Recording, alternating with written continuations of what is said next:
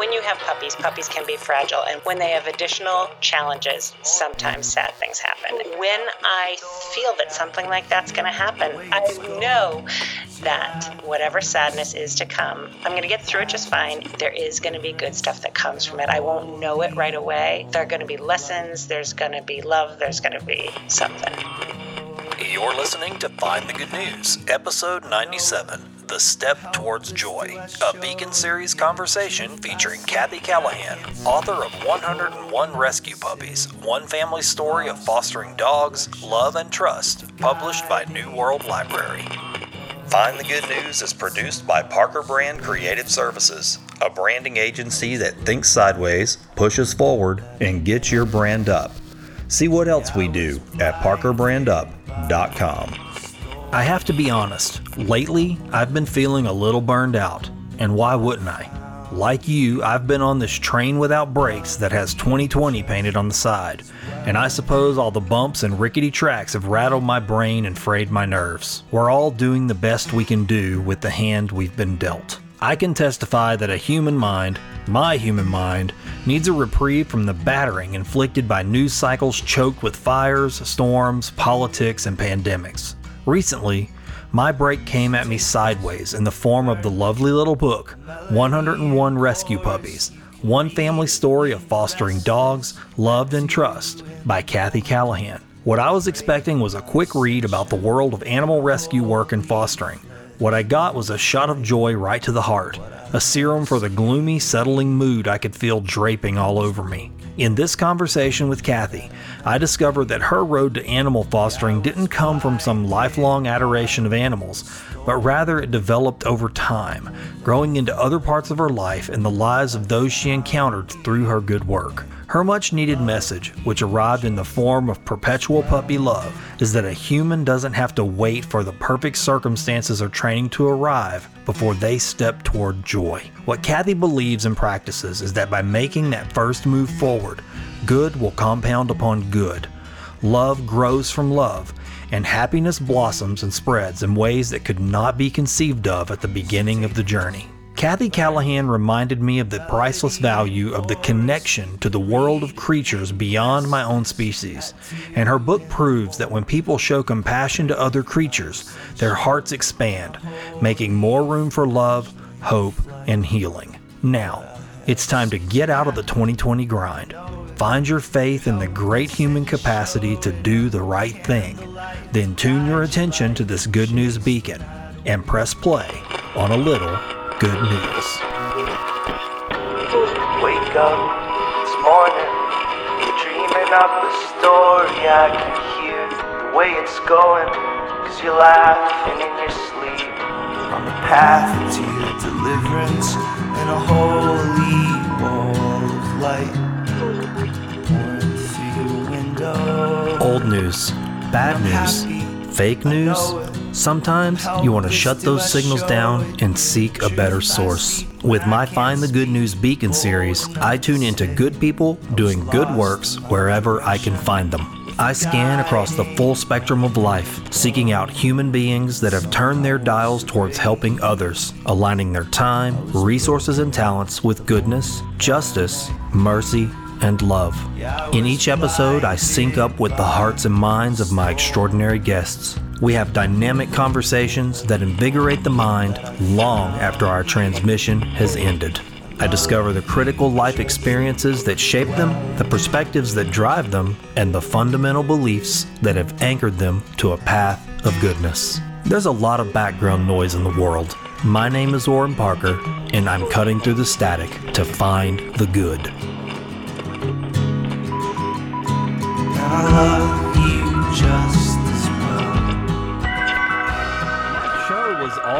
It was always face to face. I mean, I was doing uh, mostly a local show, and I had probably 65 interviews with local people doing really good things, and I decided to start branching out and, and doing call podcasts. It seemed like everybody else was doing it, and I said, "Well, let's just try and see if the uh, if the idea is sound. Let's see if other people who are doing good things in other places would be interested." And it, it ended up being a blessing in disguise that we kind of made the switch because COVID just shut everybody down, so it turned ch- changed the whole direction of my show.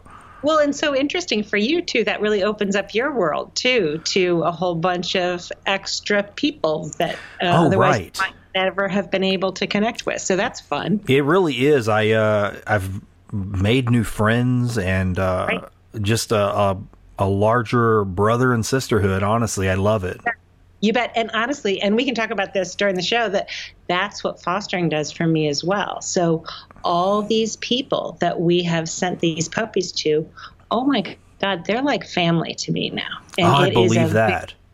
It is this weirdly intimate relationship that you have with them. And they are strangers. You know, they come into my house and they're strangers and like days later they feel like family to me. And and I'm sure and I, I've listened to a little bit of your podcast and I see Oh, how you good. you connect with, to your guests, and I can see how that happens to you too. Oh, I know. I, I I really have become. Um, I mean, maybe it doesn't happen every time, but uh, some of the guests, and I would say more often than not, continue to stay in touch because we end up connecting on social media, and I find that we have a lot more in common than we do, than than we don't, and uh, I think that's so beautiful. Social media can be so toxic sometimes, and Yes. to Yes. find that it doesn't have to be is a wonderful treasure. Exactly, and that is my stuff too. So many people tell me that they've tried to get off Facebook, but the one thing they're on there for is my stuff because my stuff is the happy stuff. It's just happy puppies who co- who look into our house and then look into another house, and everybody's all good.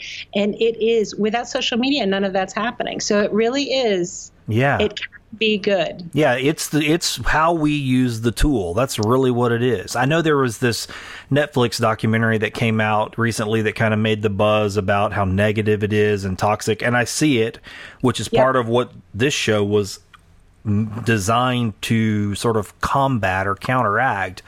But after I watched it, I thought, you know, I we can't place all the blame on the creators of these tools. I mean, I wake up and I choose to use the tool the way I'm going to use it. So it's all, I think sometimes we can take that individual responsibility and shuck it and go, oh, you're at fault, ec- you know, invisible other who created this thing.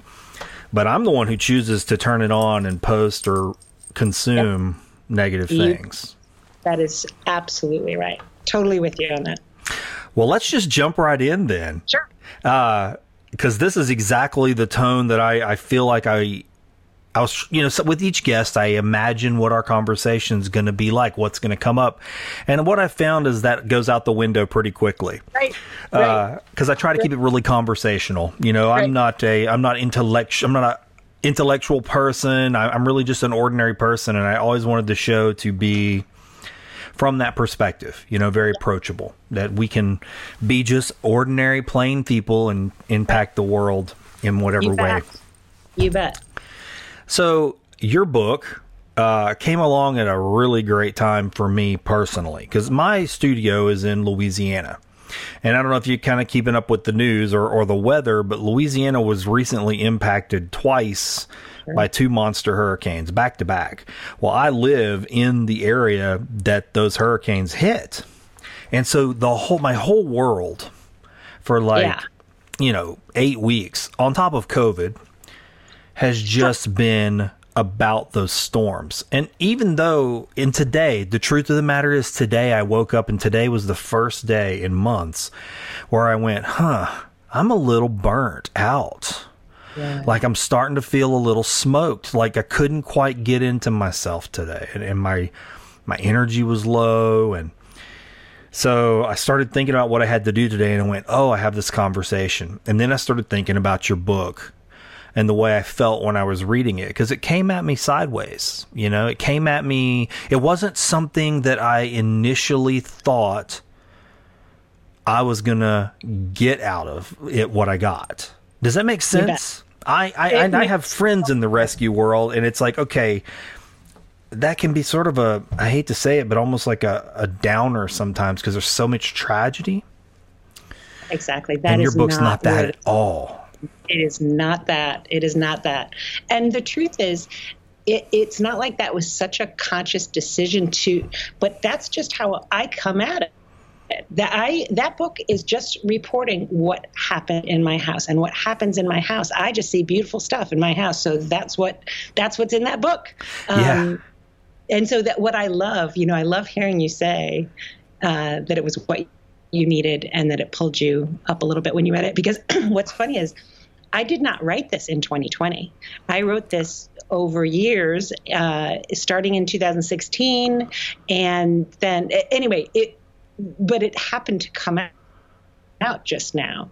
I love that it is there for people in 2020. This is a rough time for pretty much everybody. And I feel like this little book can give you just a smidgen of the joy and the good that I feel being smack in the middle of this puppy fostering world. And like the, the, just that just feels like a gift to be able to give that to people. Give them just a little bit of the window that's like wait wait wait. Everything isn't bad. Check it out. Actually there's still a good and joy out there. You just got to look. Yeah. I, I didn't have to look too hard in your book because i mean immediately i thought god i, I could feel um, it was almost like it was lifting some of the heaviness off of life for just a little while. And what I loved about it too was the way it was so digestible.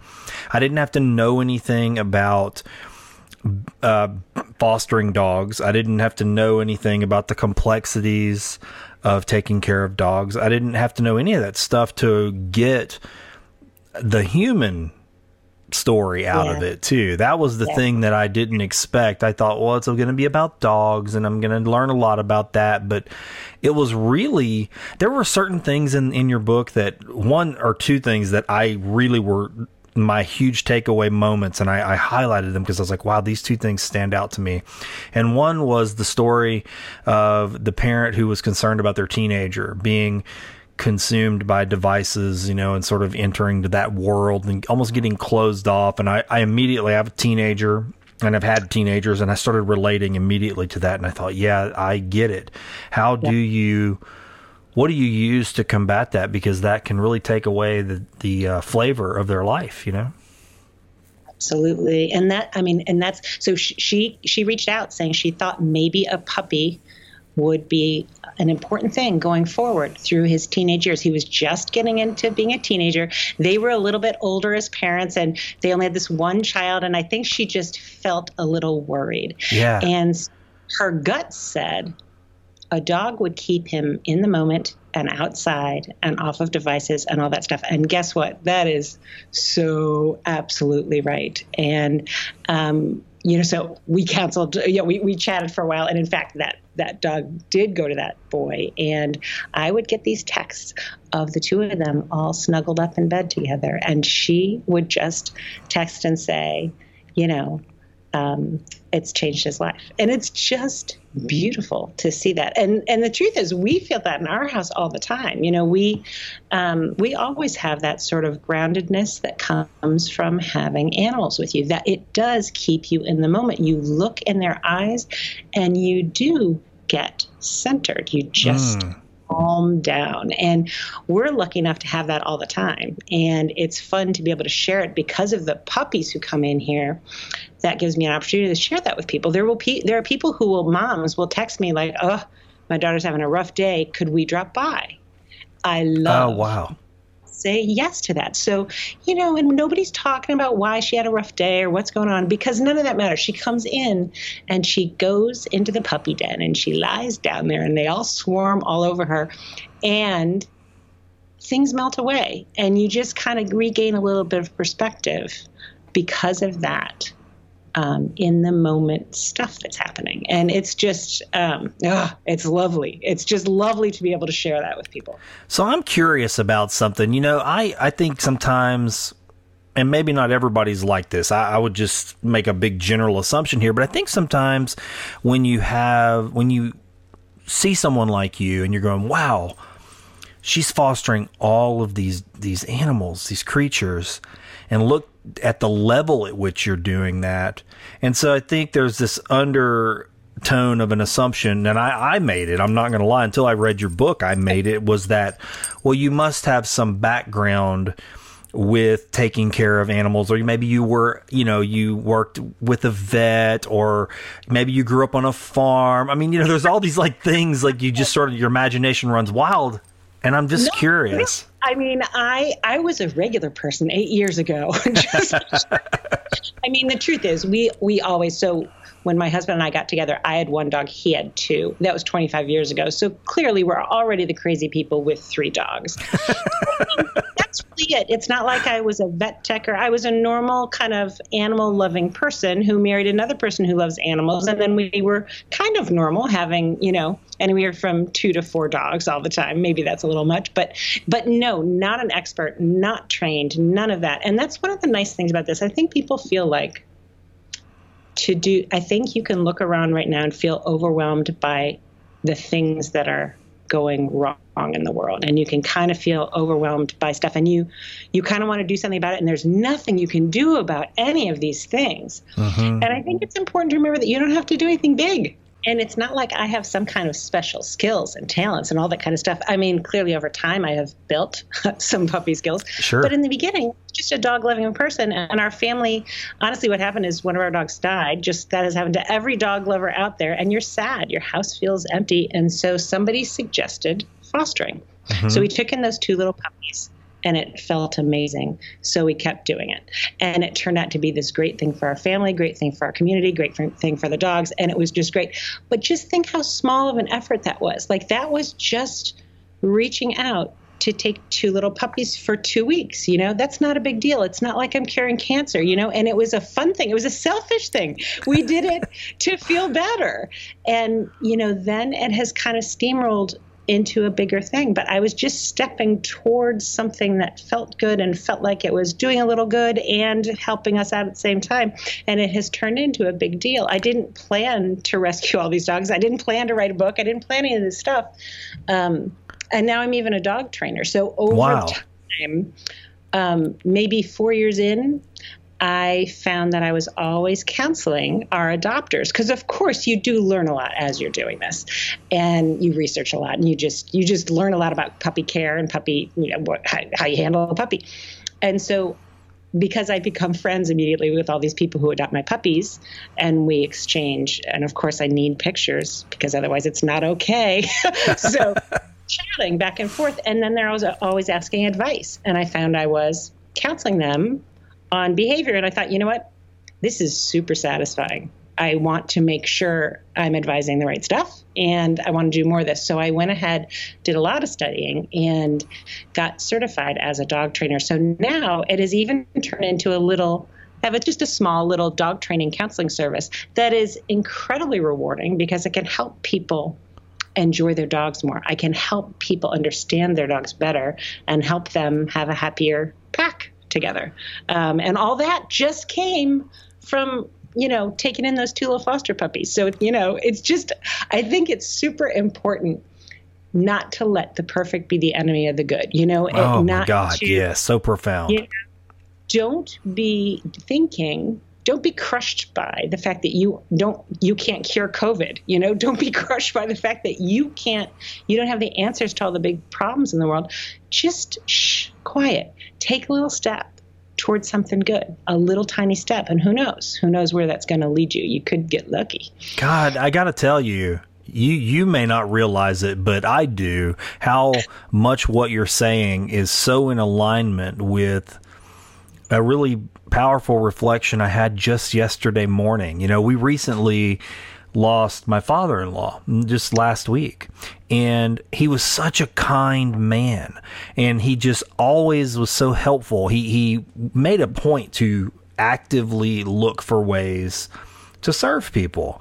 And I was really, I, the other day, just yesterday morning, I was on my morning meditation walk and he uh, he was on my mind, you know, obviously, and I was thinking about that how we make doing good so complicated. We wait yeah. for these alignments. We want everything to yeah. be perfect before we act.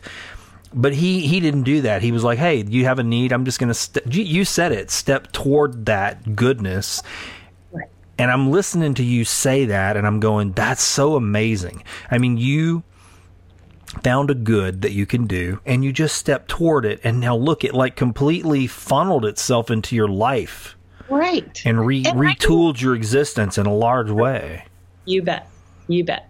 And it was just a tiny little step. And i just think that there's a lot there you know there's just you know and everybody isn't going to want to foster puppies but everybody's probably got something something yeah. to step toward a little bit that will not only bring more light into their lives, but will help them to create a little more light around them. And, um, you know, it's I, I, do think that when you you're exactly right. We make it all too complicated too hard. What's what's your thing? You know how what organization should you work with? Blah blah blah blah blah. Right. and if we were just kind of kinder and nicer and more thoughtful and um, just trying to to get better at doing good things. Yeah, this uh, is interesting because this is really circulating in my head about something that's been on my mind lately. I've been interviewing, um, or interviewing. I've been visiting with. I don't like the word interview because I don't interview people. uh, I, I've been visiting with a lot of authors, and that has almost drawn more authors into my life. And what I have found is that I'm starting to really appreciate finding those authors that don't have a bunch of letters after their name. and I don't mean that as an insult to the ones who do, but I am finding that there are a lot of people out there who have done what you just what you said. They're they're not uh, overly degreed. They don't have just you know decades of experience. They don't put, prop themselves up to be this expert. You know, they don't have TED talks. They're just human beings who step toward. Right. They were drawn to to change, to right. become something more, uh, in whatever small way. And I love those books. I mean, sometimes they're self published, but I love the stories and I love listening to you say it. It just draws me right in. This is like, to me, the this is the whole thing about being a human being or a creature. I'll say you, yeah. the opportunity to awaken that goodness. God, I love the way you put it. Just step toward it, just a little. It's just that lovely, just lovely. Thank you. I have to say, as you're talking, it, what it makes me think about is I have to say, I am just this regular person. And I did write the book because I couldn't not write the book. And I took the pictures because I can't not take the pictures. And I took in the puppies because I can't not take the puppies. But now here I am being asked to come on your show and talk about what I'm doing. And it feels a little weird because I'm just me, you know? Yeah. Um, it, it does. And I just keep, it's, I, I keep wanting to make sure that it comes across the right way, which is it's just me, a regular person, just just taking little steps to do my little things. And all I'm trying to do in writing about it is share the good. Yeah, know? man, that's the thing. People to feel this happy little spot. You know, I see everybody at their best. You know, this. So you were talking about the rescue stuff. Truly, the rescue stuff can be a little rough, and you know, I and I don't want to knock the people who like to talk about that side of it all the time. It, awareness is important. Certainly, some of the animals are in bad shape because of, you know, people not being good. Yeah. Um, but I just in in the book I talk about how I just don't look at that side of the story because every one of those stories, sure, maybe somebody wasn't so great to the, an animal, but guess what?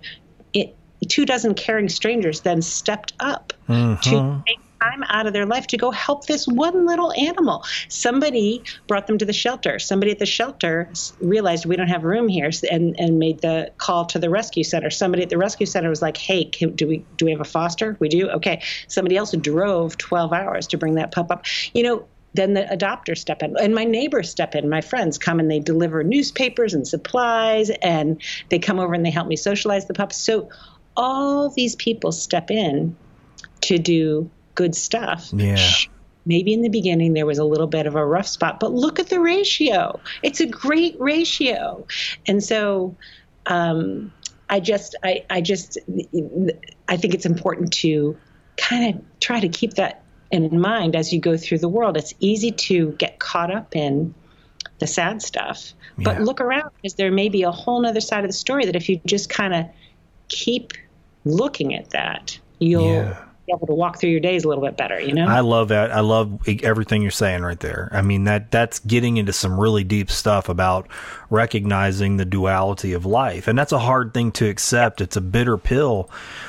But you're right. I mean, without suffering or, or tragedy to some degree, and it's really horrible to even say it. I, I would love I want there to be a paradise. I'd love it if it wasn't Right. that way, but that is the thing that creates or gives rise to these beings that step forward and find this and, and exhibit this deep compassion. I, I love it. I mean, it's a beautiful thing. And how else can we develop it? I talked about this with my son sometimes. I said, you know, in some traditions spiritually they they would say that the realm of the gods is so perfect that the gods themselves can't even generate compassion without coming to earth where we are it's what it's sought after For sure. So I don't know how far you were able to get in the book, but one of the chapters is kind of rough. And um, what I talk about in there is uh, that without without the heartbreak, you can't feel the joy. And I think that's just a universal thing across all cultures. That at some point people recognize that um, without a little bit of suffering, you there, it's all interwoven. And I don't know, you know, I think for most people, for me, but and I think for many people, the saddest stuff that's happened to me is absolutely linked to all the best stuff. Either whether it's love and friendships or wisdom or something. All the stuff that I wish didn't happen, and I can't say that I don't, you know. Uh, I, I still wish it didn't happen. However, when you look at that bad stuff, it does create the very best stuff yeah life. so, i you think it was uh i think stephen colbert was talking about this uh and maybe it was uh, Tolkien that he was referencing because Tolkien had lost, I believe, his brother, and Stephen Colbert had lost his brother. And he said the quote, and I'm going to probably mess it up, but it was something like this. He said, I love most the thing that I wish most had not happened. Yep. And, Yep. I, and I was like, Yep. wow, that's that's really powerful. And so this is in the book. I have to look at it. In the book, uh, I quote the prophet, um, and and it says, "When you're joyous, look deep into your heart, and you shall find it is only that which has given you sorrow that is giving you joy. When you're sorrowful, look again in your heart, and you shall see that in truth you are weeping for that which has been your delight." Oh, and for sure yeah. that's it and so when and people ask me when when things bad when things are going wrong with foster puppies so you know when you have puppies puppies can be fragile and when they're coming from a place that's not perfect even if they're not coming from a shelter but still when they have additional challenges sometimes sad things happen and Yeah. don't worry the book is not filled with that but Right. there is there is a chapter that is a little bit rough and um but for sure when i feel that something like that's going to happen i i now i'm old enough now i'm an old lady i'm an, I'm, I'm i know that whatever sadness is to come i'm going to get through it just fine and there is going to be good stuff that comes from it i won't know it right away and i might not see it right away but it's going to be there are going to be lessons there's going to be love there's going to be something Well, let's talk about something that I thought was was made me happy as I was reading the book. Uh, I'm in. I, I work in branding and advertising, and have to do a lot of writing and coming up with names for products and things like that. That's sort of my day job, and Yep. uh, and it can be a lot of fun, but sometimes it can be like beating your head against the wall because you're going, "How do I come up with something creative?" And you're usually doing it uh, not under duress, but like on a timeline, you know. right So I'm reading your book and I am just like amazed. I'm, and I didn't hit me until, uh, and I can't, I'm going to mess this up. Uh, it was the, the Chinese takeout platter yeah, or take, Chinese takeout puppies. Yep. Yep. I was like, okay. And it really hit me when I got to that part. I went, oh my gosh, they have been naming all these dogs and they're all so creative. so that is so much fun when you get a litter and you get to name them that is just a delight so our family honestly we will spend hours trying you know texting back and forth like what you know uh, different litter themes. And so we've had so much fun doing that. We don't always get to name them, but so when we do, it's fun. And when you get a litter, you tend to do a theme because that's how you get that many. I'd never heard of that before. It, it's a thing. It's not just me. Okay. it happens Um, so we, yeah, we had the we had the spice litter. Um, so we had cinnamon, chili, pepper, sage, saffron, uh, curry, poppy, paprika, and nutmeg.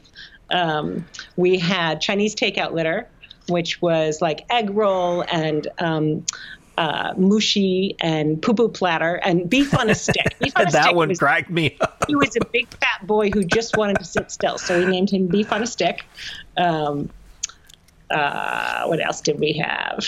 Uh, we had the band. So my, my kids are band kids, marching band kids. Yeah, And so my we- son was in the marching band too. There you go. Gotta Yeah. love marching band. Oh, uh, one of the things that makes me sad right now is that we are like a block from the high school, and we should be hearing the band on Friday nights. Oh, and, yeah. oh, I know. I hear you. The energy. I missed Oh, that. Yeah.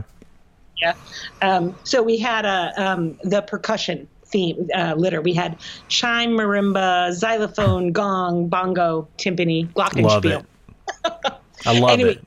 It is very fun to do that. And the truth is, we we give them silly names because we want the adopters to feel super comfortable changing the name. You know, we never want them to feel like someone else named their dog. And so we kind of do these goofy themes so that they know, of course, they should rename. But what's funny is they often fall in love with their puppy on Facebook because I'm a gross over poster on, on Facebook and Instagram. So by the time they take the puppy home, they are really used to the puppy being called, you know, egg roll or whatever. That's and so funny. It becomes kind of difficult for them to change the name then. Yeah, that was actually going to be one of the things I asked you, and I thought that as when that occurred to me that those names were all so clever. I was wondering how many people do they just go, "No, this is my puppy. I want a fresh start," you don't change the name. But how So- often do they keep the name? we always encourage them to change them and we we tell them and this is true that we don't actually call the puppies much by those names Oh, here okay. we kind of call them puppy puppy puppy because we know you're not really we don't want the, to get them truly responding to a name that might change Yeah. we talk about them using their names but we, we when we're talking to them we kind of say puppy puppy puppy Mm-hmm. uh, but I still, I have to say, I think probably 30% of people keep the name, which is just hilarious. No, that Uh, is. I love that. I've always named my. I, I don't have any dogs right now. As um, oddly enough, when I was a child, we always had dogs. Uh, but then when I got older, and finally when I got married, uh, she had cats, and I didn't have a dog at that time and it just in my mind it was like well blending cats and dogs maybe not a good thing. Didn't really i don't know why i thought that. That was just the way it was. So now we just have cats. But you're right about the name thing. i always assumed that cats don't know their names you know? I just i never grew up around them so i didn't think i thought well cats don't know their names but that's not true at all. Our cats know you can say their name and that cat will come down the hall And what's funny is that you can train cats too. And I just think that it's, you know, it's the bigotry, soft bigotry of low expectations. Um, cats can absolutely be trained to sit and stay and spin and all that kind of stuff. And it's just that we don't think about that. And so we don't do it. But um, I, I personally love cats. We always have cats with our dogs. I think, I just think interspecies stuff is fun, whether it's people and cats, people and dogs, dogs and cats, me watching my hawk in the backyard. Our Yeah. interspecies connection is uh, uh, extra delightful for some reason. God, I love this. I love that you say of- that. Don't you think that's true? I mean, I it do, just, yeah. it's super peaceful. Like it's, it gives you, ugh, it feels like everything's going to be okay. It feels like we're all part.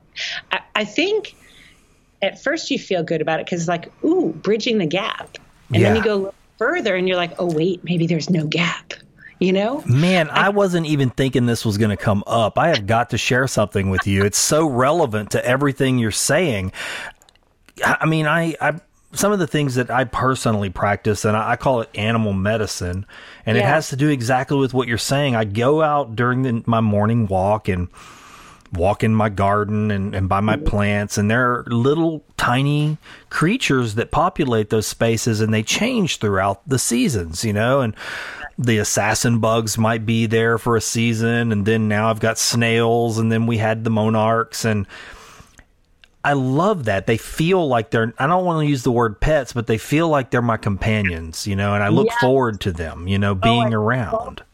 I love that phrase. Exactly. They're companions. Yeah, And they belong here as well much as I do. Exactly. And so I think about our hawks and again I don't like the word our like they're not my hawks but but they are we do hang together, you know, and Yeah. I do I'm going to use the word companion from now on because that that is what it feels like like I Yeah. swear we're aware of each other and we're in this world together and that just feels awesome and i i totally feel that way about the trees too like i'm walking around i am i am chatting with my trees while i do those Oh same oh my. God, we have a lot. Yeah, I'm, I'm with you.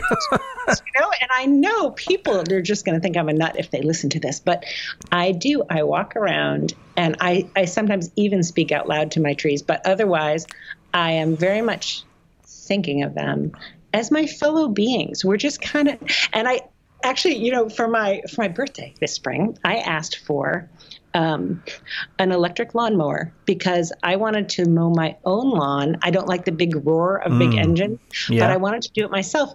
And I keep telling my husband every time I mow the lawn how it's my favorite present ever because the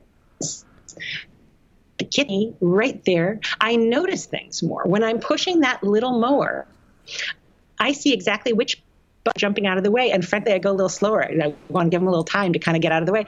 And it, it just, I feel closer to all those living things, whether they're plants or bugs or birds or whatever. And I just, um, I think it's a huge part of feeling grounded in your life is if you have a way to be connected to nature and animals, you're just gonna, it's gonna be a little harder to get all thrown off kilter by the craziness of humans. yeah, no, I think you're right. There's so much, so much profound wisdom in what you're saying. I, I've often had a thought that if I can learn to love, you know, the ant or the spider or the even the cockroach, then it gives me, I guess, training for when I have to love a human being in a new way. You know, if I can extend my heart to even those creatures, then I can Right. certainly make room for my own species. You know. I think that's really right. I think I think that's really right. I think it's um, it's again training as you t- think about it. You know, finding those things that you do have in common, um, and just feeling a link between you, Yeah. rather than fo- focusing on what's different. You know, it's funny. I there you you mentioned the hawk, and this is what I wanted to share with you this morning when I went on my morning walk. You know, as I mentioned, my father-in-law had passed away, and he had given my wife and I a, a two blur, bluebird houses that were hanging in our tree. We had taken them down before the hurricane, but uh, so I've all in her. My wife brought up bluebirds the other day, and I said, "Yeah, we were talking about those bluebird houses," and I said, "Yeah, I, I kind of."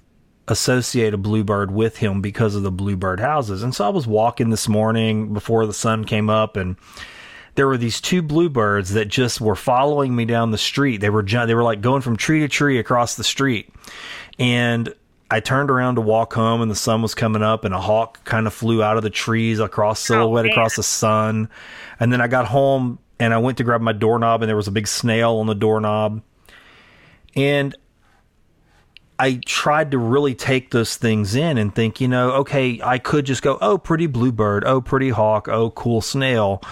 But allowing those creatures to almost speak to you, not literally with words, but to go, what do you mean? Yeah. What do you mean right now in the context of my life? You know, what is the slowness of the snail trying to tell me before I enter my home and my day begins? What is the silhouetted hawk trying to tell me? And it lined up. Do you, I don't know if you're familiar with Thomas Merton, but he Yeah.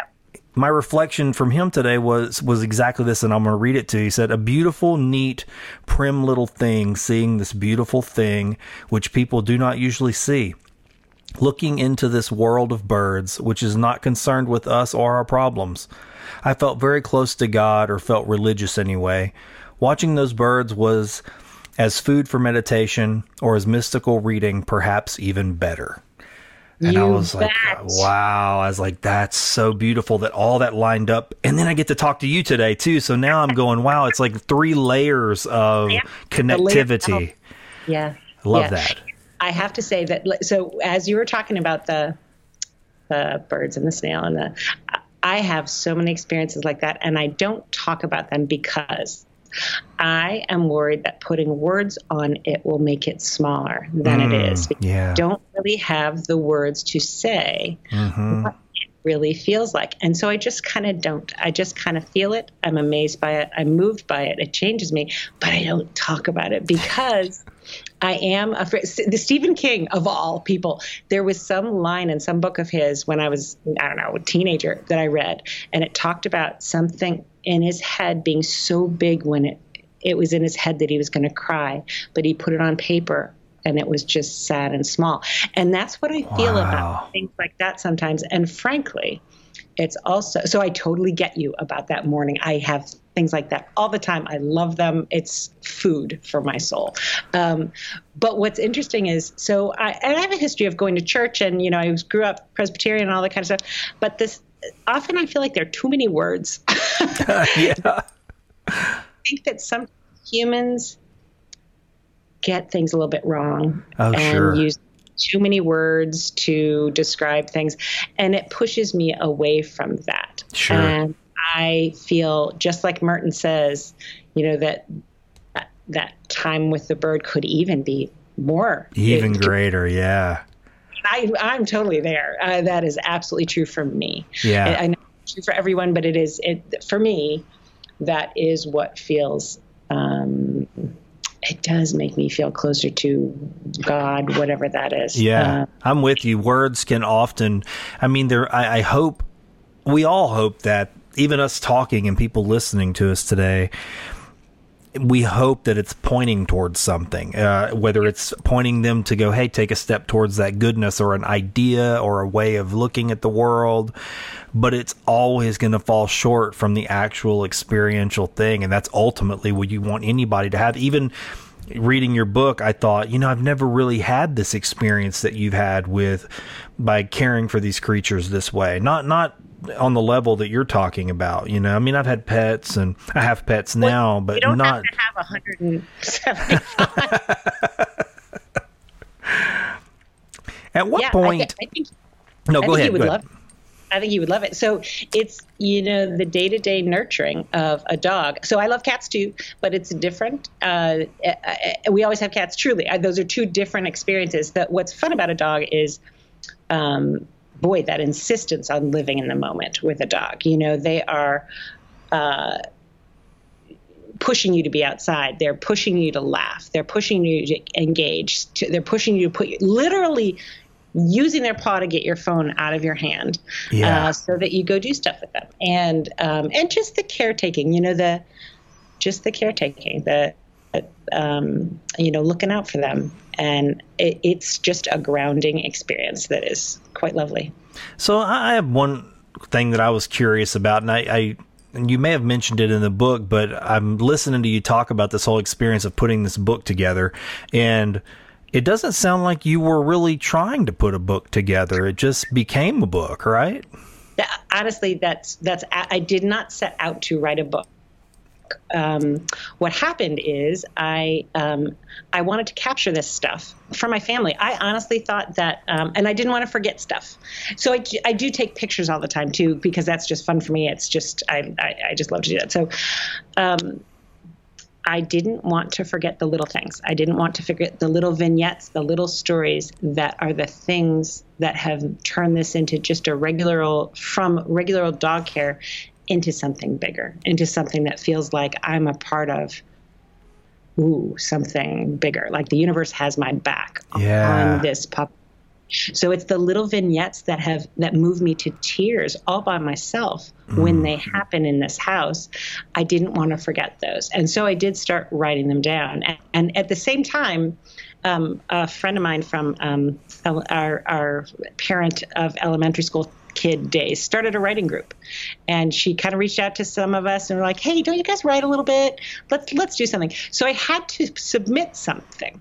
Oh. And so what was on my mind was this. Yeah. So this is what I kept submitting just for the writing group. Like that's why it happened is that I needed every every other month or something, I had to submit something to writing group, which was super fun. We had a great time and they made this book so much better by the way because they had asked all these questions. The reason like you were saying that it feels accessible to you as Mm-hmm. kind of a dog person that's because of my writing group because they would catch the things i was saying and say wait what do you mean Ah. and so helped me to write it for someone who is not as immersed in dog culture as I am. Well, that's a do want- wonderful writing experience. I've never really talked to anybody who went through that process. Most uh, most of the time, I mean, at least as I understand it, they write the book and then you know there's an editor and all that process. But to have a writing group like that, that sounds fun. Actually, like it was a lot of fun. was- I can't even tell you how fun it's been. So we are still in operation. It's five years now, and we try to meet, you know, once a month, maybe every two months, and everybody so, does something different. I do, I guess, I do puppy writing. Um, there's a poet, there's a, a playwright, there's a novelist, Wow. there's a um, journalist. Anyway, it's super fun, and they truly made this so much better just through the discussions, and they helped me figure out. Um, just by their questions, I could see what moves people and what's more interesting. And so I would just shape that chapter that way. Anyway, after a while, we were all like, you know what? This seems like a book. Yeah, So, okay. um, you know, seriously, just kind of what happened. And, um, and it did, it just kind of came naturally. Honestly, I, I am just reporting what happened in this house, and it was just extraordinary things happening here. and so Um, at that so- point, you you've got this thing that you've written, and you've went through this process with your writing group, and they're going, "Hey, you've got a book here." Do you Right. go seek out a publisher? Or does a publisher seek out you? I mean, what's your next step? I have to say it, it is through the um, this is a this is a women power thing. Like these friends of mine were Yeah. like, no, no, you need to get this out there because I for sure would have. You know, taken my little hard drive to Staples and pr- printed it out. You know, three copies, one for me and Tom, one for Grace, one for Claire, and called it a day. And they were all like, no, no, no. There's really an audience for this. And it's not even just a dog book. There is totally an audience for this. You need to get it out there. So they made me brave. And I started just doing what you do, like, you know, turned on the Google machine and figured out, um, and ended up getting, lucking into this agent in New York. So it was so fun. So I, I would send out, you know, like a chapter or two and a book proposal, and you get a million no's. Just get a million people saying, hey, nice idea, can't do it right now. You get a million of those, and you expect it because nobody gets a book published, my God. So you just expect that, and you try not to take it personally. But then out of the ether came this email from this woman who was traveling in Europe, and she said, I find your book magical. I, I'm out of Oh. country, but I'll be back, you know, whenever. And so I, it felt fake. Like it felt like it was real. Anyway, she she got back. You know, I was waiting on pins and needles, getting a bunch of no's in the process. And she came back. She's like, no, no, no, this is a great book. I would love to work with you. So she and I worked together, got it all ready, sent it out to publishers, and of course got a bunch more no's, but then got a yes. Um, and ever since then, and honestly, I have to say that working with the publisher, like it's really my book. Like it was a beautiful experience. It did not really change. Like it, That's wonderful. all all they did was catch things that were unclear. Other than that, they just left it alone. And and so as a result, I cannot believe I get to hold in my hands. It's like I'm holding my heart and my brain outside my body when I oh, hold wow. What a wow. It's That's incredible. crazy. That's a great way to say that. that this got to happen. To, it's just crazy. Um, this is going to sound super morbid, but I sort of feel like I could die now. Like I feel like this book is like I was here. Like this book is Oh, yeah. just this book is what I think. It's what I believe. It's what I.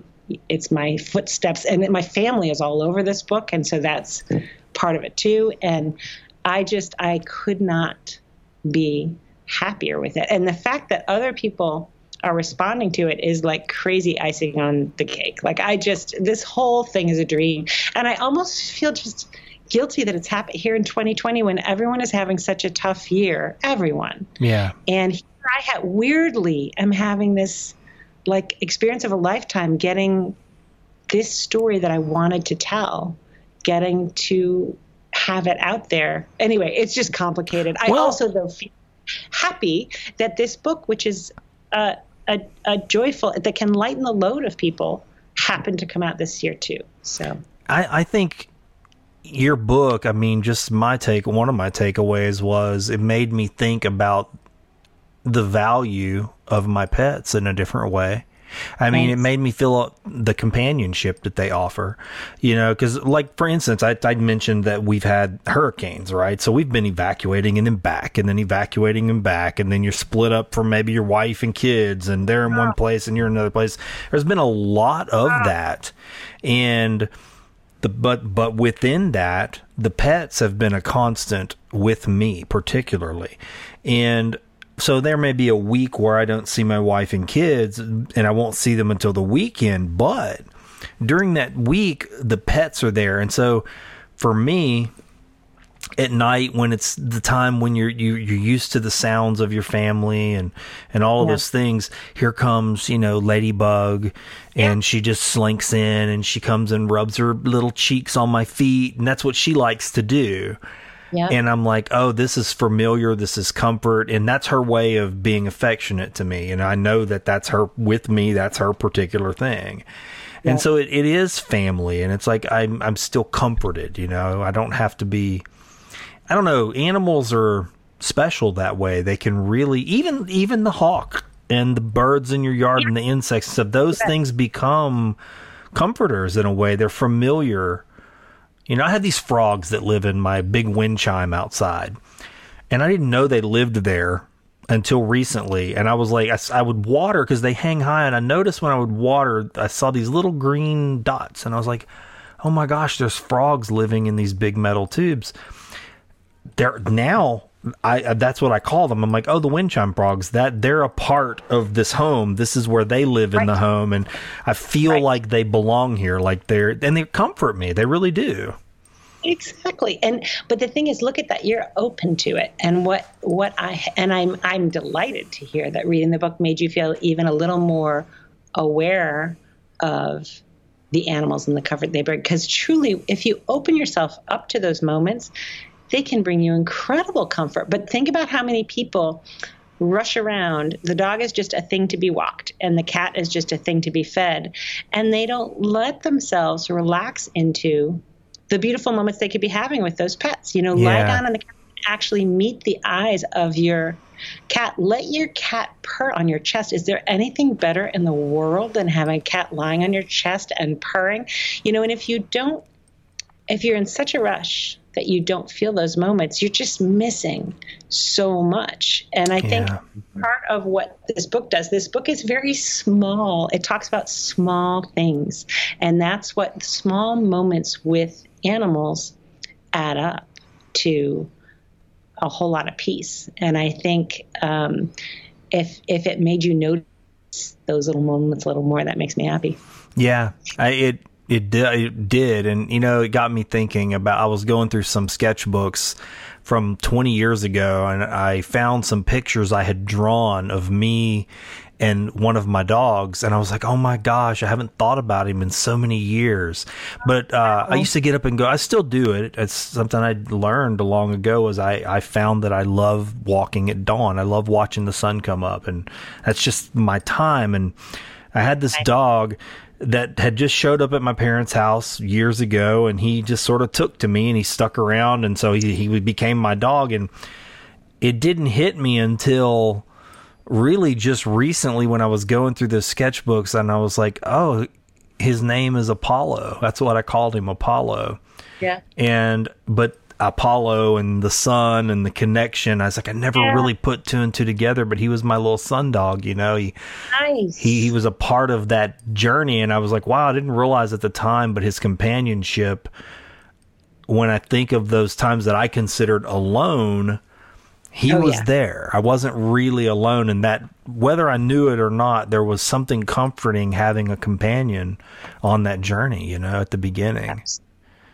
Absolutely absolutely. And sometimes, I mean, uh, I think one of the things this year uh, with COVID and stuff, it, the animal companionship can be particularly healing because mm. they know they're not sitting around stressing about all this stuff. Right. And the fact they're just living their own regular lives helps you to get a little bit more on on that level as you're as you're walking next to them and that's yeah. uh, that's very helpful. Oddly enough, I thought that last night, and I was still finishing up your book yesterday, and I was like, gosh, this.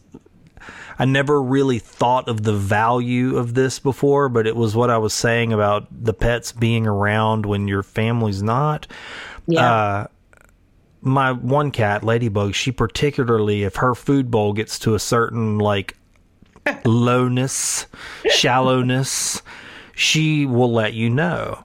And Yeah. I was had a lot to do yesterday, and I didn't fill it all the way to the top. And she was lurking around, and she was doing what she does. And I and I was like, "Oh, you, you're hungry. You want me to go fill your bowl? I know that's what it is. You want me to make sure it's all at the right level."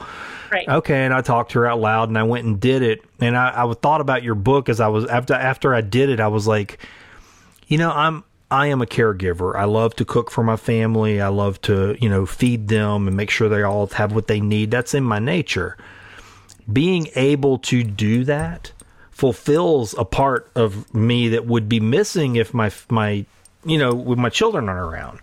and You it didn't hit me until last night. I went, "Oh, this is Ladybug serving this role of, hey, I'm hungry, Dad. You know, and Yes. take It's care of like- me." Absolutely. Well, one of the chapters in the book is we took in my oldest daughter. So I was a stay at home mom, pretty much, did a whole lot of volunteering, but basically my big job was taking care of our girls. And our oldest girl was heading off to college, and we replaced her with nine puppies because I. I, I I have to say I dreaded for years. I mean, dread is too strong of a word. I would I wondered how the heck things would evolve hmm. Me when that when the day to day caretaking wasn't of my girls was not what I was doing. And um, so having nine puppies suddenly in the house kept me beautifully busy with that same kind of nurturing. It's the nurturing the worry the joy. It's the it's very similar. Um, and it can you know help out when your family isn't right there. When it's interesting you bring that chapter up because that one was one that stood out to me. Uh, I'll be honest, I read that chapter and I had to pause because I got this sort of under this under the surface shiver of fear because I have a teenager who's going to be graduating. And you said something that I thought god that's so reflective. There were a lot of common things you know she being in the band and he was in the marching band too. And I was like you said that uh, most teenagers, you know, you hope they do something to where you're ready to go drop them off at college, but that didn't happen to you. She just got better and more lovely and more bright. And I thought, that's what's happened with my son. I mean, I think he's a treasure, and I'm like, what am I gonna do when he finally? I'm gonna Yeah. be. It's gonna break my heart because I don't want. I, I have no thoughts of get out of here. like I love this kid. Absolutely. And that was us too. We really didn't. Um, um, but as I say in there, you know, you do find new joys. Like you find new ways to communicate with them. And as they grow and explode in their, uh, you know, just th- the ways they're growing outside of the house beyond you, and they're coming back and you see it. It's a beautiful thing. They do get better and better, but it stinks not to have them home all the time. It, it just does. And my kids are were 10, 10 hours away. So that's, you know, it's not like they were coming home on the weekend. However, right. thank you, COVID. They are both here right now, which is awesome. So we year old and the 20 year old back in the nest, which is, I have to say, we never thought we'd have. This is a huge gift for us. We never, I can. I, can't even tell you how many times I had a lump in my throat when we were all together over the past few years thinking, like over Christmas or whatever, well, this is the last time we'll all be under the roof for this long. You know, from here on, it'll just be a long weekend or something. Nope. so now we're all here, and it is so much fun to have. I mean, it's just, I can't even tell you. So, anyway, they do go away, but they do come back. So. That's that's good to know. This has really been lovely. We really talked about a lot of things that I didn't expect, and that's just what I love about these types of conversations. You know, I mean, I your book is a catalyst for these types of talks. Right? I mean, it's a it, you you read the title 101 rescue puppies and you think, "Oh, they're going to talk about just talk about dogs." But we've we've really Right, it's and it- not. It's a catalyst for so much more. Yeah. And I'm happy Hello, good news listeners and friends. It's time for the Fishing for Goodies segment of Find the Good News, where I take a back seat and let the questions from the Good News Fishbowl take over the interviewer role. If you're a longtime listener, then you know that normally there was an ad right here for the Brimstone Museum and Henning Cultural Center in Sulphur, Louisiana, my hometown and the place where I produce Find the Good News. Thanks to the devastation caused by Hurricane Laura, instead of an ad, I'm making an appeal. Hurricane Laura, the strongest hurricane to hit Louisiana in over 150 years, made landfall on the crossover hours between Wednesday, August 26th, and Thursday, August 27th. This monster storm made a straight path from my hometown, Sulphur, and her sister city, Lake Charles, Louisiana. I evacuated that Wednesday evening ahead of the storm and returned the Friday after, and one of the most heartbreaking things I saw was the devastation of our historic treasure, the Brimstone Museum. Trying to describe the scale of the damage to southwest Louisiana escapes words. Every resource imaginable was brought to its knees utilities, water, gas, food, shelter, and medical. Life instantly returned to a cycle of shoring up supplies to survive the coming heat, humidity, stabilization, and recovery. While national news media has moved on, the multi layered human suffering remains, especially for our poorer communities made even more vulnerable in the aftermath of this savage storm. The road to recovery will be long, and many of the decisions and actions of our national, regional, and local politicians could be put under well deserved scrutiny at this time.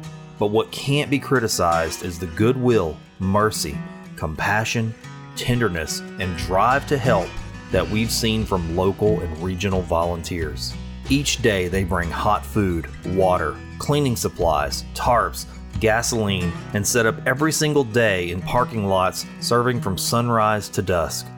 One particular organization, Care Help of Sulphur, mobilized immediately. Volunteers selflessly putting their own needs aside to care for the citizens of Sulphur with all of their varied needs. I've put a link to the website of Care Help of Sulphur on my website, as well as some reflections and links photos, and video about what we are facing right here in Sulphur, Louisiana, the home of Find the Good News. You can find that at findthegood.news slash donate. That's findthegood.news slash donate. The link is also in this episode's show notes. In fact, this episode was produced on power provided by the loving gifts and efforts of this podcast's guests and listeners. Any help offered to Care Help of Sulphur or Find the Good News in the aftermath of Hurricane Laura is deeply appreciated. Brimstone Museum will be saved and hold this spot once again someday.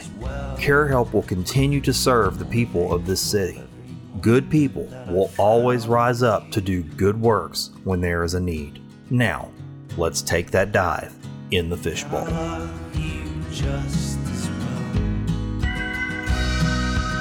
Well, so look, true. there is a part. If you you said you listened to the podcast, and so uh, there's a part of the show where I give up the interviewer role and I turn it over to this fishbowl right here, and it's full of questions that have been wow. submitted by various guests and people who have listened to the show. Some of them I put in there. And what I do for each guest is I reach in and I draw three questions out randomly, and I'll ask you the questions that the fishbowl okay. provides. You game for that? Sure. All right. So let's see what we got here. Oh, come on. Okay, so this one's this one says, "Are you a cat or a dog person?" Well, I mean, I'll be honest though the, the obvious answer does seem dog, but I I adore cats. I really really do. I think cats are art. Um, I think they I I I, um, I am constantly amazed by them. But I have to say, our whole life is obviously dogs. So yeah. we'll, we'll go with that one. I'm yeah. going to give you an extra question because that one almost ah. seems like, uh, you know, too too particular. All right, so here's your next question. If happiness were the national currency, what kind of work would make you rich? Here's what's crazy. What I do is it. Um, yeah. And that's let's just do a little caveat. My husband, the whole reason I've been able to do this little journey of mine is because, you know, my husband, I've been, you know, we, we have a little, uh, uh, we have our, our various jobs here, and he is the one who is our provider financially. And so my stuff gets to add in. I don't have to. It you know, enriches your lives, though. it enriches both of our lives and he is delighted that i do this work it is so much fun for all of us together he, do, he i mean his role is hilarious like he's constantly singing to the dogs he's the dog's favorite all the time so this is something we do do together as the kids have less left the nest i have amped up the dog training and so that is starting to look like it can be an actual job job. Um, so, but I do, I just feel, like I said, I've been walking, taking little steps toward the stuff that brings me joy. And here I've ended up in a spot that I can't imagine anything I would rather do. That's such That- a good lesson. I know I've said it over and over, but I keep every time you say it, I think that's what I need to do every day.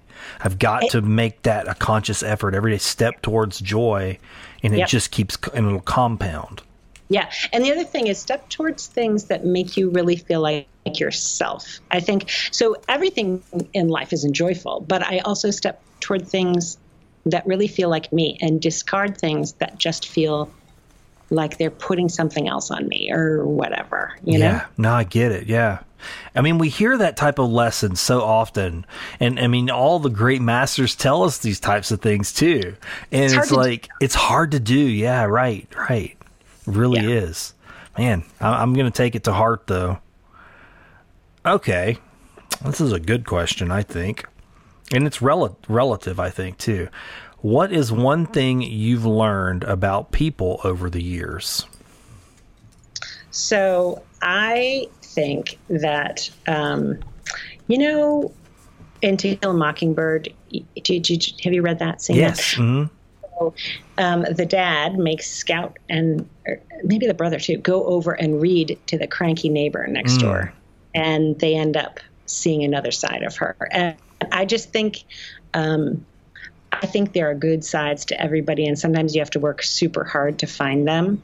Um, But it's really worth finding for everybody's sake, uh, for yours and for theirs. Um, and sometimes, here's what's great about the puppy fostering is it puts me in a position to find that in people all the time because I get connected with people who otherwise I would have zero in common with. Total strangers. They come here, they get a dog. We probably agree on nothing. We have nothing in common. But guess what? We are now intimately connected over this puppy and we like each other so much. We have so much to say to each other, could talk forever. And I just think, um, that's just a really important thing to keep in mind that if you can have an avenue to get to know people um, that isn't maybe filled with a bunch of preconceived notions, you know, and puts Yeah. you on kind of happy footing that you share, um, it makes you feel better about the world. You know, it, it makes you feel like the world is actually filled with all sorts of great people, as opposed to what we can kind of feel right now, which is that it's filled with a bunch of jerks. You know, Right. No, I love what you said. Find the thing that puts you on happy footing that you share. We, we you're right. Right now we focus so much, and I say we. You know, I'm just generally saying most of what you see right now are the loudest voices anyway. Are Yeah. what? How are we different? And how is my idea different than your idea? Or what I want is different what you want? And how can I? F- force you to see it my way and if i can't force you then i'll just be mean to you and then it just mean compounds into mean you know It does. It does. And if instead you can stumble without learning any of those things into a conversation that connects you, yeah guess what? Then, when you might stumble into those other areas, you can you're going to find that they feel a lot different that you might have a very different kind of conversation so i just feel like the older i get the more i'm 100% sure anybody i encounter i really am going to have something in common with and there there's something hidden in there that you know we could share Yeah, the more we listen and the more we willingly sit and, and talk like this. So you, I mean, like tonight, today, or tonight, I Yeah. uh, I found a half a dozen or more extra connective nodes between you and I that weren't necessarily apparent in the book, and that's because we've taken the time to talk. I love that, and I think if we just did that. It I takes agree. effort, though. We do. You have to make the effort does. to be with somebody, it does you have to you know turn off whatever you're binging and you know right? you got, you got to make the effort to do the interpersonal conversation and that it it it's worth it Yeah. Okay, we got one more question out of the fishbowl for you. which season of the year fits your personality the most? Gotta go with fall. Uh huh. I love fall. I love fall. Fall's just partly just um, I love to be outside all the time, and fall's the weather that you can be outside all the time. Uh, when you live here, summer just too hot here. Um, winter here is kind of dumb. It's not good enough. We don't get enough snow. Uh, spring is hit or miss, but fall here is just gorgeous. And I love to be outside all the time. Um, and fall's also, you know, I guess I think of fall as sort of fresh starts because I think I still link it with school, Oh. new school shoes and school supplies. Yeah. Um, you know, spring is supposed to be your fresh starts, but I think to me, the bracing wind and stuff, it, that it just feels more like a fresh start to me, and that's just feels filled with hope and possibility and all that. God, that sounds wonderful. We don't really have that here where I live. Uh, we have like one sort of muggy season, and then the other one's like more muggy and hot. So it just blends into. It, we don't have four. I, I was actually telling that to my wife the other day. We're making like a, a wish list because we've been talking about getting off the coast. The, the hurricanes are just. I don't know if I want to do it again in even a decade. I just don't want to do this again. And you know, we were talking like, well, where would we go? Let's be intentional. And we were talking about our wish list, and that was the first thing I wrote down. I said four seasons. I want Yeah. four seasons. I've never had four seasons. Yeah, no, it's delicious to have seasons. You really do. You Yeah. just feel, and and I guess they all feel like a fresh start. You all, you, it just feels like, okay, here we go. You Yeah. know, and that I do think that that makes makes you feel good. Uh, anyway, I'm sorry about your mugginess. That's what summer just makes me nuts. I'm sorry for all you all you guys have been through too. Uh, we're we're deal. We'll get through it. Thank you for saying that. Um, people are there. Everybody's got stuff to do. I mean, there's nobody I think that wasn't touched down here. It was just so destructive. I mean, Yeah. I, I I can't I can't even explain it. I mean, it's not like the fires. I mean, where they it's everything's destroyed. It's more just um, rubble.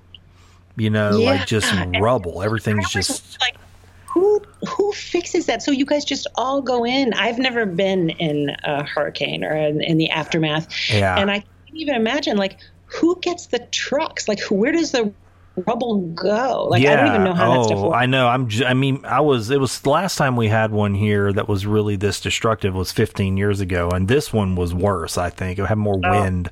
Um, Oh. Yeah. yeah. It goes into a big. I mean, I hate to say, it, but just a big landfill. I mean, and it's huge. But there's more from this one because we had a lot more wind. Um, things that didn't that weren't destroyed 15 years ago have just been I, I was blown away when I got home. I I'm, no pun intended blown away. It was shocking. I wasn't prepared cuz I thought, well, I've seen what this does. It's bad, but you know, it's going to be okay. There I, I don't know. It's different this time. It's just and then to have one 40 days later yeah to already Yeah. damaged structures. It, it, has been tough, but I don't want to bring us on a down note. I mean, it, it- we're going to make it through, but yeah, you know, it does make you think about relocating when you, you know, like, do I want to do this again? i want to do this again i'm sure you do see all sorts of good in people though when Oh my gosh, happens. Exactly. to you know show up with the chainsaws and they show up with Yes, their day know, uh, one. generator and they make coffee you know just uh, it Yes. is- that's a that is a nice thing to see i'm sure it doesn't feel wholly compensating right now but uh, it is a nice thing to see huh? Well, it does give you opportunities to serve people that aren't in your family and, and your family. It gives you opportunities to see the best in people. I mean, Yeah. you can look for the worst or the best, and you're going to find what you look for. I think most people have chosen to try to uh, see the best and do the best. I mean, people have worked tirelessly to help their neighbors in this situation. So that's a good thing. You're right. I mean, pointing that out's the way to go. yeah so good I do So have one. good. Since we're talking about goodness, I have one last question. This one's, uh, I ask everybody this. It's the last thing I ask on the show. Uh, so my family and I years ago we made one little tiny change at the end of the day when we would get together and recount our days. We used to say, "How was your day?" And what I noticed was sometimes if you just open the floor to how is your day, we can just like with social media, we can tend to focus on the negative and say, oh, you know, this happened today and XYZ, and you can slide into a hole. So we just changed one word. We said, did anything good happen today? and it Nice. changed the direction of our conversation. We started being more grateful. And so I asked that question of you today. Did anything good happen today? You know what? As you're talking, first of all, the thing, the question we used to ask at the dinner table was threefold. We said, um, "What's the best thing, worst thing, and something you learned?" oh, wow. Nice. Oh, I like that. something you learned is is that that's a fun thing to add in there. Um, Yeah. And I guess that I think we kept the worst worst thing in there because ah, felt like we had to give a chance to Some say that. balance. Yeah. Get it Um, out. I'm going to say that the good thing that happened to me today is I got to learn not to be nervous about these conversations, uh, these interview things, because this was super fun with you. oh, Um, good. I'm so glad to hear that. And I, and I really appreciate it. And I do. This is new to me, obviously, doing these things, and um, I was, you know, just nervous about it. And you just made it so much fun. So that was something good to happen. You know what? today. I get nervous before I talk to every guest. I do, especially people who have accomplished what you've accomplished. You know, like you said that about your book, you put it in a very special place. It's uh, it represents your life. You, it's got your family in it. I mean, you looked at it. You said, you know, like I, it's like me outside of me. It's alive out here. Um, and so when I see people who have stepped towards joy and goodness and taken those actions, and I see those things, realize I go, man, I want that. You know, I But want. you- I want to do your that show. too. That's what you're, that is what you're doing with the show. course. It's exactly what you're doing. Exactly. Well, thanks for saying that. I, I we do, I, you know, in our sm- small little way, just trying to use whatever talents I have to um, to change the the narrative that everything's just terrible out there. and it's and it's just it's a ripple effect like you don't know how many people are going to hear what we talked about tonight and you don't know what little sentence you said or i said might make somebody do something that makes their life feel a little better like how great is that That is you know? great. Speaking of getting people to to do things, I I want people to get your book. So, do Oh. you have a place that you like for uh, people to get it? Do you have a preference? I want people to buy it wherever they like to buy their books. So um, you absolutely can buy it on Amazon. I do think you should go to Amazon to read the reviews because there are some awesome. Oh, really? custom- re- read the customer reviews. It's so fun. At least it's fun for me. but it's a ton of people just saying, "Good Lord, this cheered me up." So that's great. Um, you can buy it. You can do online. Barnes and Noble, you can do indie.com or whatever, and or you could just go to call your, you know, shop local, man. Go to go talk to your local bookstore and ask them if they have it. They probably do, and if they don't, they could probably order it for you. So I don't want to tell you how to buy it, but you can buy it any old way you want. 101 Okay. Rescue.